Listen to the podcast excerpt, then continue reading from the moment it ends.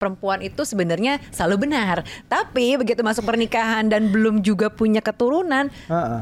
perempuan tuh jadi sesuatu yang disalahkan. Jangan sekali-sekali ngejudge bahwa orang infertil itu udah pasti infertil bisa saja karena tidak bisa berhubungan. Salah satunya eh, rokok ya. Rokok. Oh, Gitu. rokok rokok pengaruh ya? pasti karena dia kan menjadi kan Hmm. karsinogenik juga kan. Jadi itu kan agak-agak kayak bisa mematikan sel-sel eh, Iya. calon bibit si eh, telurnya, alkohol pastinya, obat diet yang tanpa pengawasan gitu hati-hati, skincare skincare. Jadi window perempuan itu memang eh, dia begitu menginjak usia 35 maka turnover untuk kemungkinan keberhasilan kehamilan akan sangat Baru tinggi. turun. Oh, turnover untuk.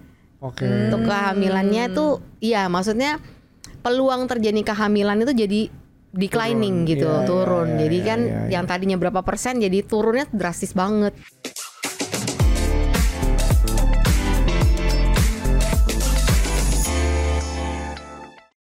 Halo parents, apa kabar? Kembali lagi di podcast Curhat Babu, curhatnya Bapak dan Ibu. Apa kabar? Kamu nanya aku? Iya. Kita kan tinggal bareng. Bener, baik ya? Enggak sih, harus ditanya juga sepertinya setiap hari ya. Betul. Betul. Nah, Nah, kita mau nanya parents apa kabar? betul. Mudah-mudahan baik-baik aja yang ada di sana. Dan hari ini kita mau ngomongin apa? Aku tuh mau ngomongin soal perempuan. Oke. Perempuan itu kan katanya selalu benar, ya kan? Bener kok. Tapi begitu masuk ke pernikahan, kadang-kadang tuh aku suka ngerasa nggak bener gitu. Dalam artian, Enggak ih kadang-kadang tuh suka yang bener selalu. Iya. Kalau perempuan kebanyakan mungkin enggak ya. Eh, tapi kadang-kadang, kadang-kadang kita tuh perempuan suka dianggap ada Iya. salahnya. Terutama di gitu. bidang apa nih? Terutama kalau kita itu lama dan berproses yang namanya punya buah hati.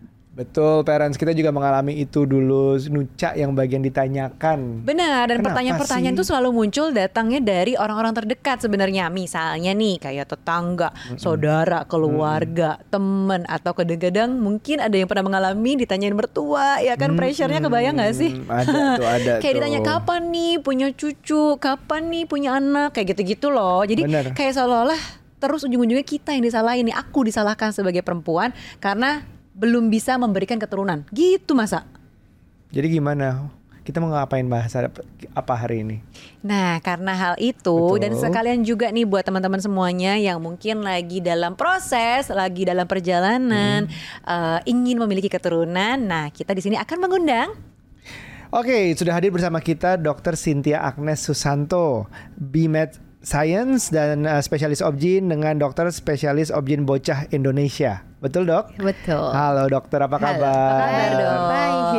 Dokter Cynthia Agnes Susanto adalah seorang dokter spesialis obster obstetri dan ginekologi objin lulusan Universitas Indonesia yang kemudian melanjutkan studinya di Melbourne, Australia, fokus di Advanced Medical Science. Dokter Cynthia banyak mengisi seminar seputar infertilitas, menopause, PCOS, endometriosis, keguguran berulang, bayi tabung, ginekologi remaja, dan pendarahan uterin abnormal. Banyak ya dok ya? Banyak Wah ini cocok banget jadi narasumber kita hari ini karena kita mau bahas semua yang berhubungan dengan wanita. Betul. Nah, dok kayak tadi ini aku curhat sama Aryo ya terkait dengan perempuan itu sebenarnya selalu benar. Tapi begitu masuk pernikahan dan belum juga punya keturunan, Heeh. Perempuan tuh jadi sesuatu yang disalahkan gitu loh dok. Baik. Nah jadi kan aku penasaran dok sebenarnya nih di dalam dalam apa ya hubungan rumah tangga ini dalam hubungan relasi ini yang sebenarnya terdiri dari suami dan istri laki-laki dan perempuan.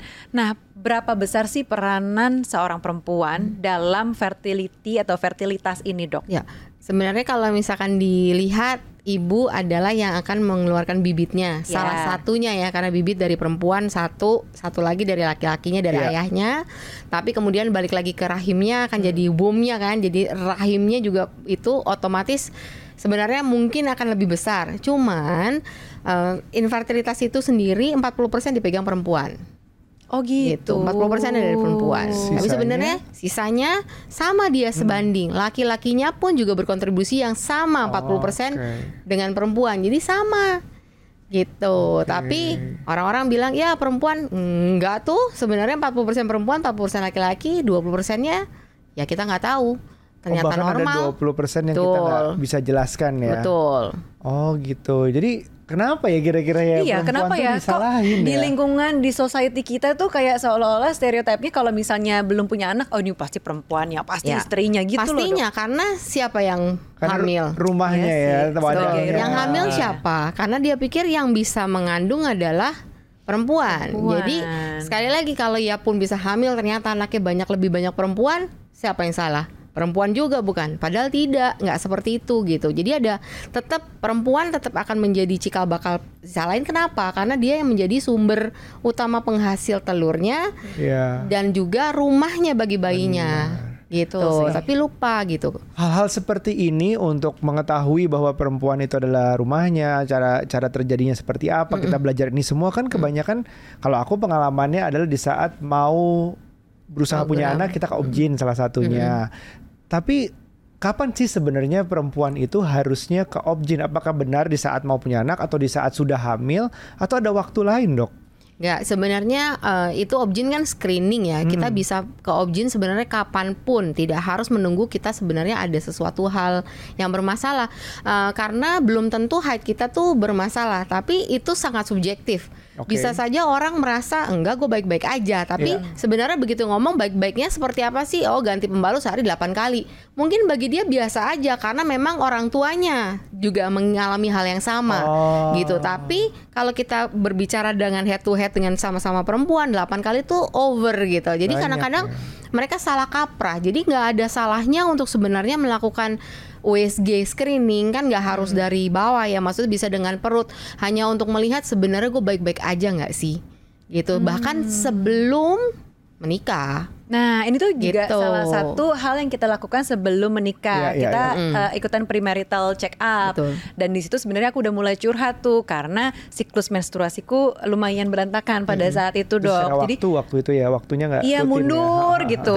Aku pikir oh tapi biasa. Nah itu tadi balik Iya. lagi ke kayaknya normal-normal aja sih karena mundurnya seminggu seminggu seminggu gitu kan. Tapi sebenarnya di luar dari eh, harusnya berapa dok? 30 apa 40 hari gitu ya dok ya siklus. Siklus haidnya normal itu sebenarnya 24 sampai dengan 38 hari. 38 hari. Lebih dari itu Lebih dari kan- itu atau kurang dari itu menjadi suatu masalah. Tapi kadang-kadang orang merasa Kayak- eh, harusnya tanggal 6 tuh 6 terus. Jadi begitu dia 5 atau 7 dibilangnya nggak teratur gitu. Kan Ya, ada juga ada yang kayak window-nya gitu. Bener, Jadi bener. nggak ada salahnya untuk untuk subjektif berpikir bahwa I'm fine tapi nggak ada salahnya juga untuk sebenarnya go check yourself daripada tiba-tiba udah datang dengan keluhan oh perutnya sudah besar ternyata ada miom besar atau banyak hal yang sebenarnya kita bisa ketahui jauh sebelumnya di mana bisa menjadi later problem yang justru bumerang buat diri sendiri gitu Kan sih. belum tentu fertilitas aja Belum ya. tentu, Ha, ha. belum Jadi tentu. aku tuh ngerasanya ingat peng- pengalaman pertama kali masa SD tahu menstruasi itu dari temen yang menstruasi Ya. aku nggak punya adik perempuan atau kakak perempuan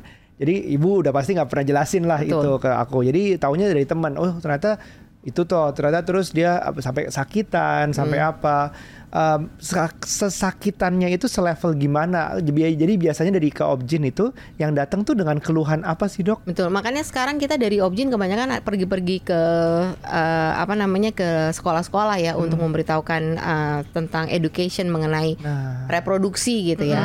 Nah, nyeri haid itu balik lagi ke masing-masing karena kan kita punya level rangsang nyeri itu berbeda Pain setiap tolerance ya. pain tolerance-nya beda-beda. Kalau saya mungkin sampai ditusuk pisau pun baik-baik aja gitu. Wow. Tapi kalau orang yang misalkan di cuman dibeset pakai bolpen dia rasanya kayak ditusuk pisau Sakit eh gitu. Benar, again it, it's, it's subjective tapi yang dinamakan dengan nyeri haid berlebihan apabila dia sampai harus cuti di luar harinya Iya. dia jadi dia benar-benar nggak bisa ngapa-ngapain itu yang dinamakan dengan dysmenorrhea atau nyeri haid yang berlebihan Oh, gitu. tapi kalau misalkan bagi dia merasa gue sakitnya banget sampai ini ya nggak ada salahnya untuk cek bisa saja it might be something normal yang ya nggak ada apa-apanya di dalamnya. Atau misalkan kista atau iya. adenomiosis atau suatu hal di lain.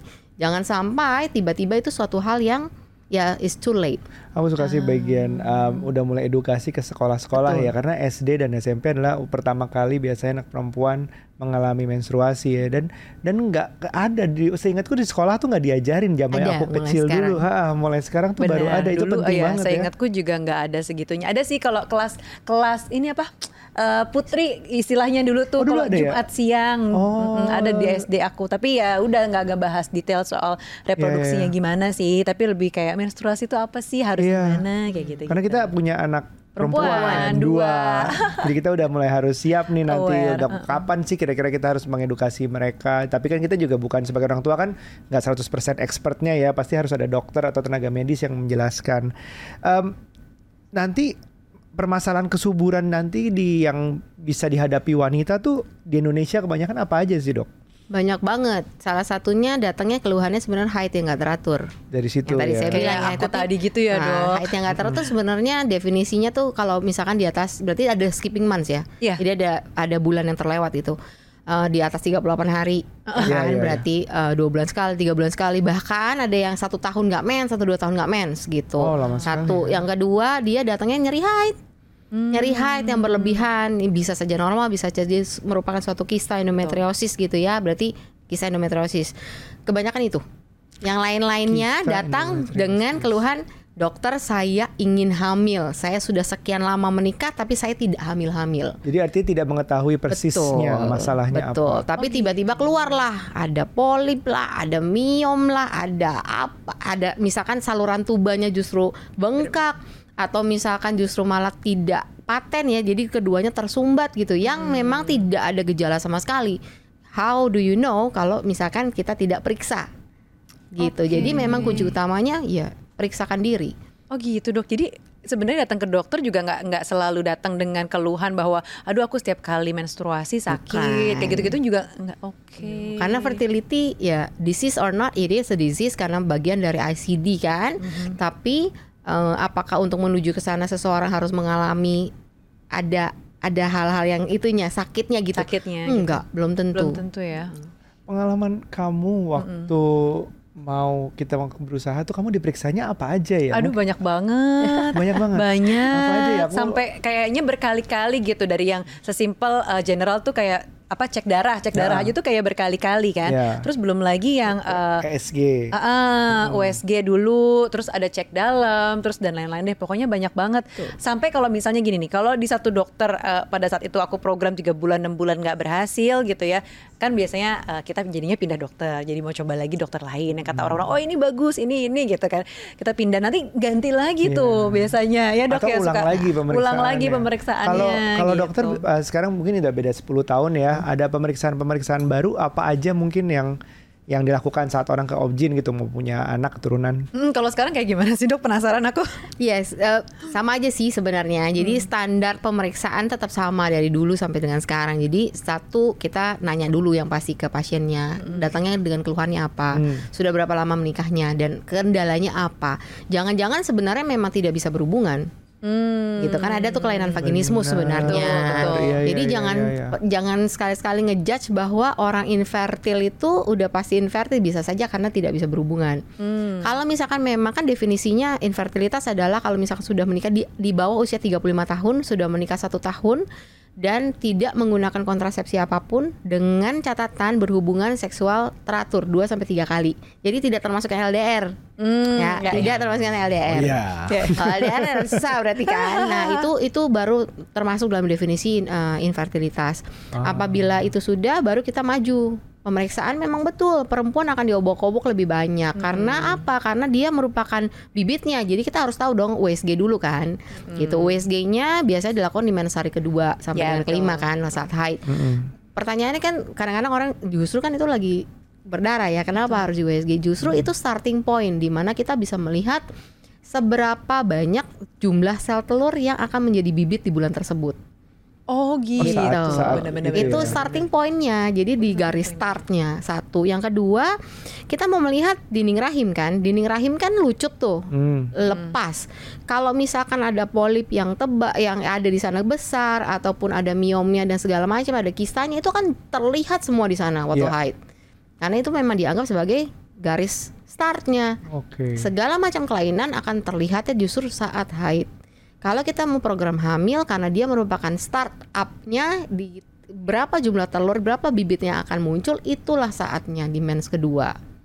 Gitu. Oh. Tapi paling jadi sulit kalau mensnya nggak teratur itu ya dok. Betul. Kalau misalnya, Kalau misalkan tidak teratur ya datang kapan aja. Itu yang pertama. Terus yang kedua, kita lakukan pemeriksaan saluran tuba gitu. Bisa dengan hysterosalpingografi, HSG ataupun HIFOSI.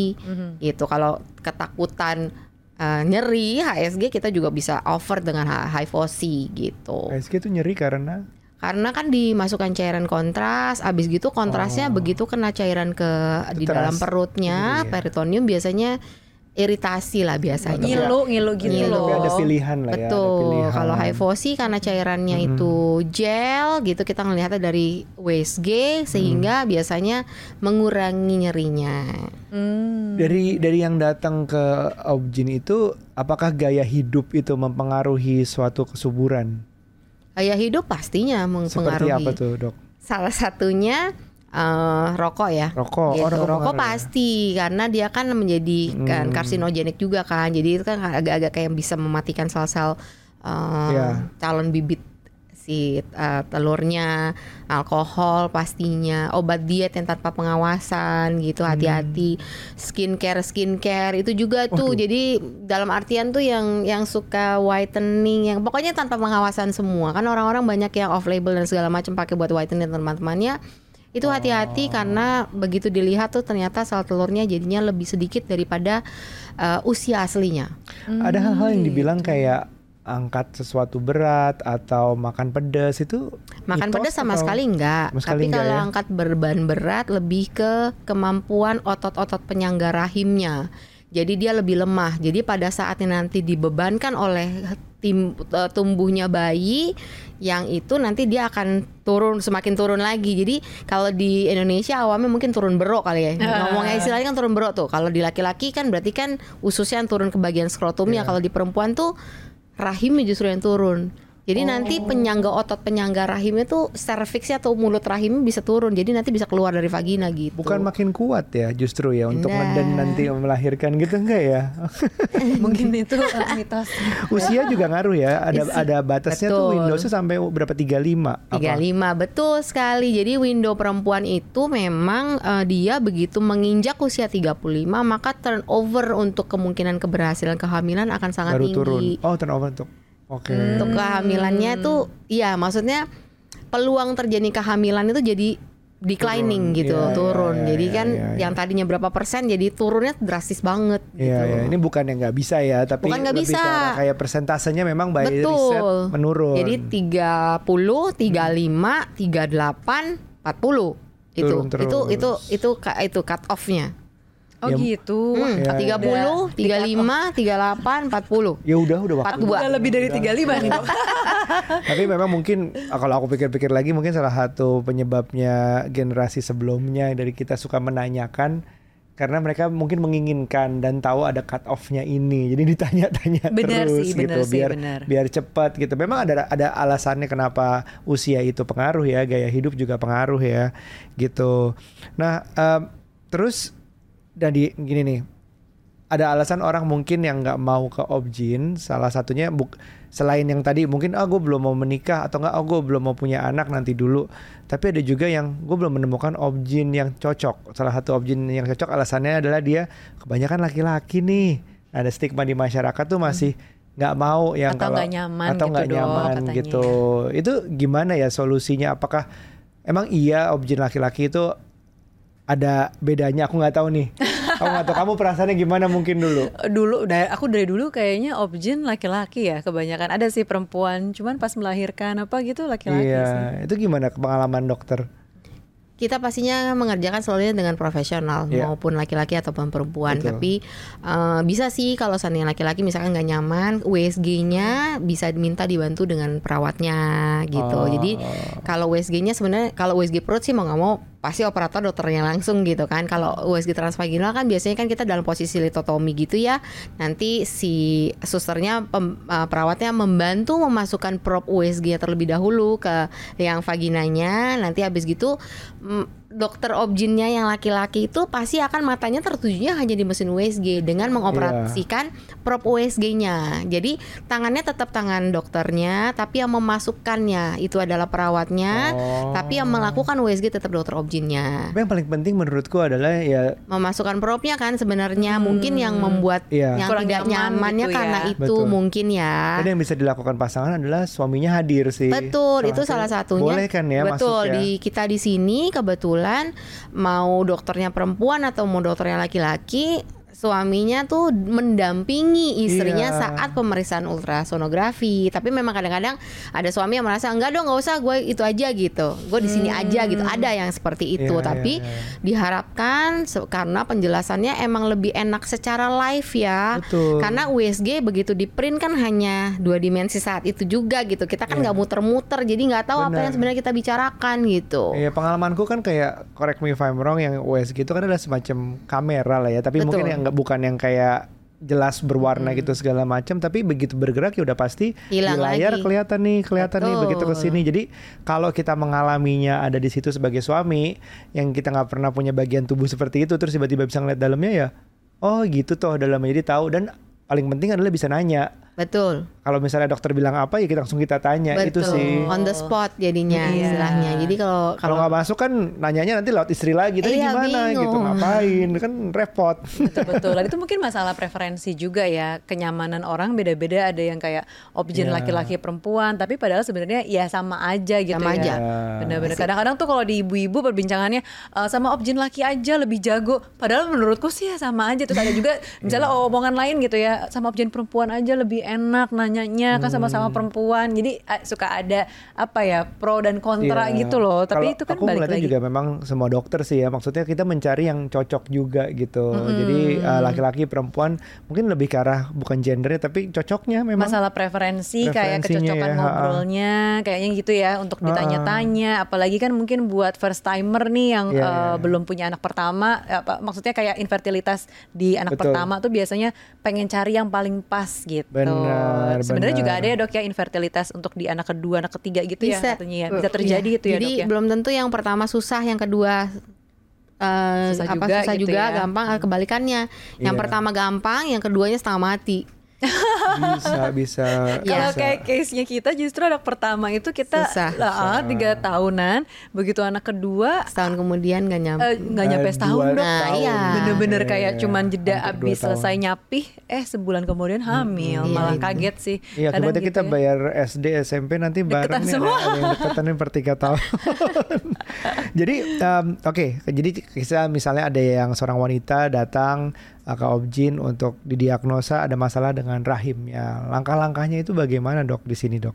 Rahimnya tergantung apa dulu yang kita lihat apakah miom, apakah adenomiosis ataukah Ya. polip ataukah hiperplasia ya. Hiperplasia itu perubahan sel-sel yang dari normal menjadi tidak normal.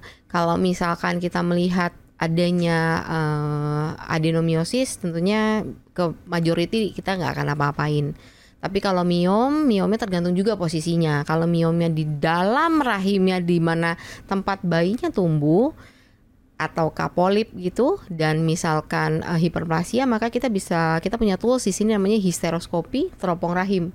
Jadi kita menggunakan kamera 3 mili atau 5 mili kita memasukkan ke dalam vaginanya, masukin menyusuri gitu ya, masuk ke lubang uh, cervixnya atau mulut rahimnya lalu masuk ke dalam, kita lihat oh itu ada polip nih, oh ini ada miom nih.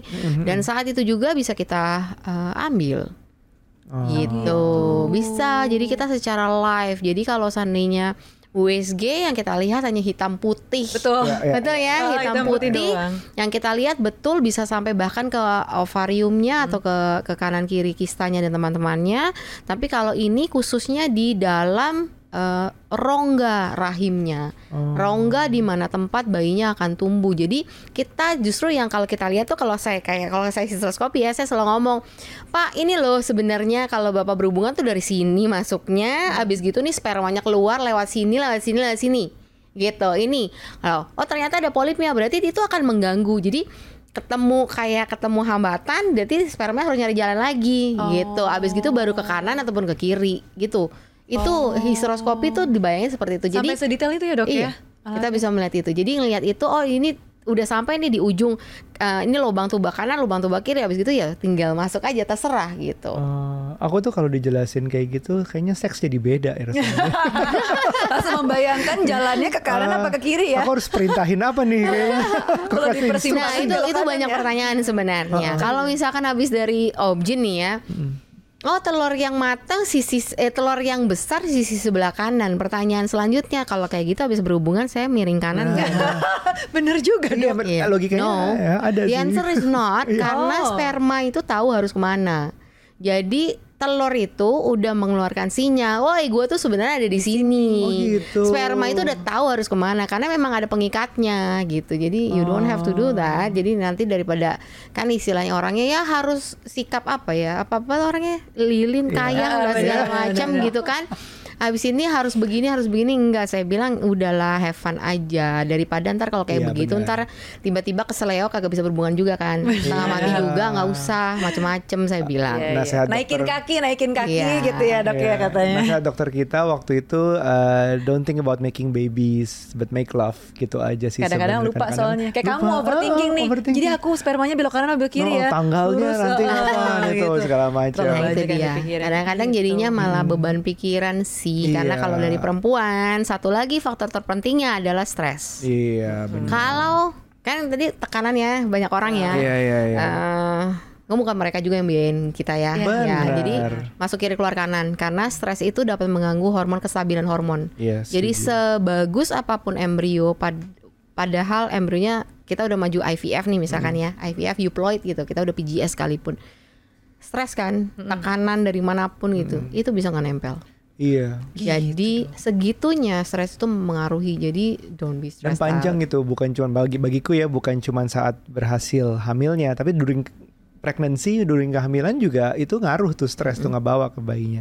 Ini kita ngobrol panjang tentang em, kayaknya stigma masyarakat tentang eh, se- ditanyain mertua, ditanyain tetangga tentang salahnya itu ada di perempuan.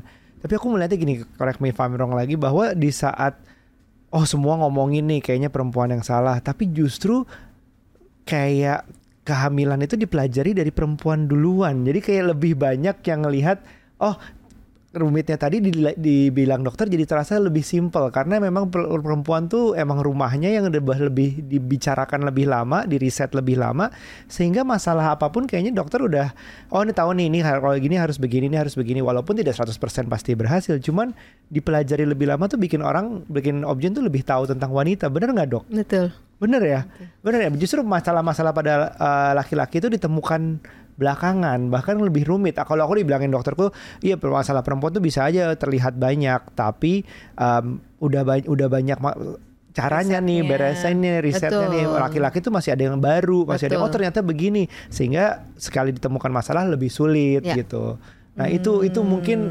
stigma itu justru membantu kedokteran untuk bikin riset lebih banyak gitu Betul. Bagus juga berarti. Tapi kita kita syukuri yang ada aja. Bahkan akhirnya sekarang tingkat keberhasilan bayi tabung, inseminasi itu naik terus. Gitu. Yes. Iya. Jadi infertilitas itu bukan salah perempuan ya. Sekali Bukan, lagi nih teman-teman. Bukan. It takes two to tango. Ya. It takes three, di, di, di other 20% bahkan ada yang unexplainable. Betul. Benar. Intinya adalah apa pun masalahnya, baik itu misalnya ada di perempuan, ada di laki-laki, selalu ada harapan di Selalu bocah Indonesia. Gitu. Nah, Gitu. itu sih tadi eh, beberapa pengalaman kita gitu ya, eh, perjalanan sampai pu- akhirnya punya anak. eh, dia anak pertama mungkin memang lebih sulit, begitu anak kedua justru jauh lebih cepat. Bahkan aku belum siap punya anak kedua, tiba-tiba kok udah hamil lagi gitu. Nah, sekarang justru eh, kita belum ada rencana lagi Udah punya. timeline-nya udah habis Oh, tadi. udah habis. Udah, Udah ya. Windownya udah, cut close. off ya dok. Tapi Belum tentu selama masih ada telur Iya. sebenarnya eh, betul selalu ada harapannya. Selama Iya, ada telur benar. sebenarnya be careful. Jadi bukan berarti tidak bisa, masih bisa. Jadi be Betul. careful. Jadi kalau Masih masih selama masih kemungkinannya masih, berhubungan ya. ada. Iya, selama masih berhubungan, selama masih ada telurnya, masih ada spermanya, kemungkinan hamil masih ada. Aduh, Walaupun baik, baik, memang lebih kecil Iya, iya, kemungkinannya. iya, iya, iya. Dan memang semuanya tuh uh, uh, di di perempuan memang selalu ada ada aja masalahnya, tapi bukan cuma perempuan saja, tapi juga laki-laki. Mungkin di perempuan yang paling banyak kita bahas nih di episode Hmm. kali ini gitu ya. Dari mulai tadi faktor usia yang menjadi concern juga, kemudian siklus menstruasi yang mungkin berantakan, maju dan mundurnya, kemudian sampai gaya hidup.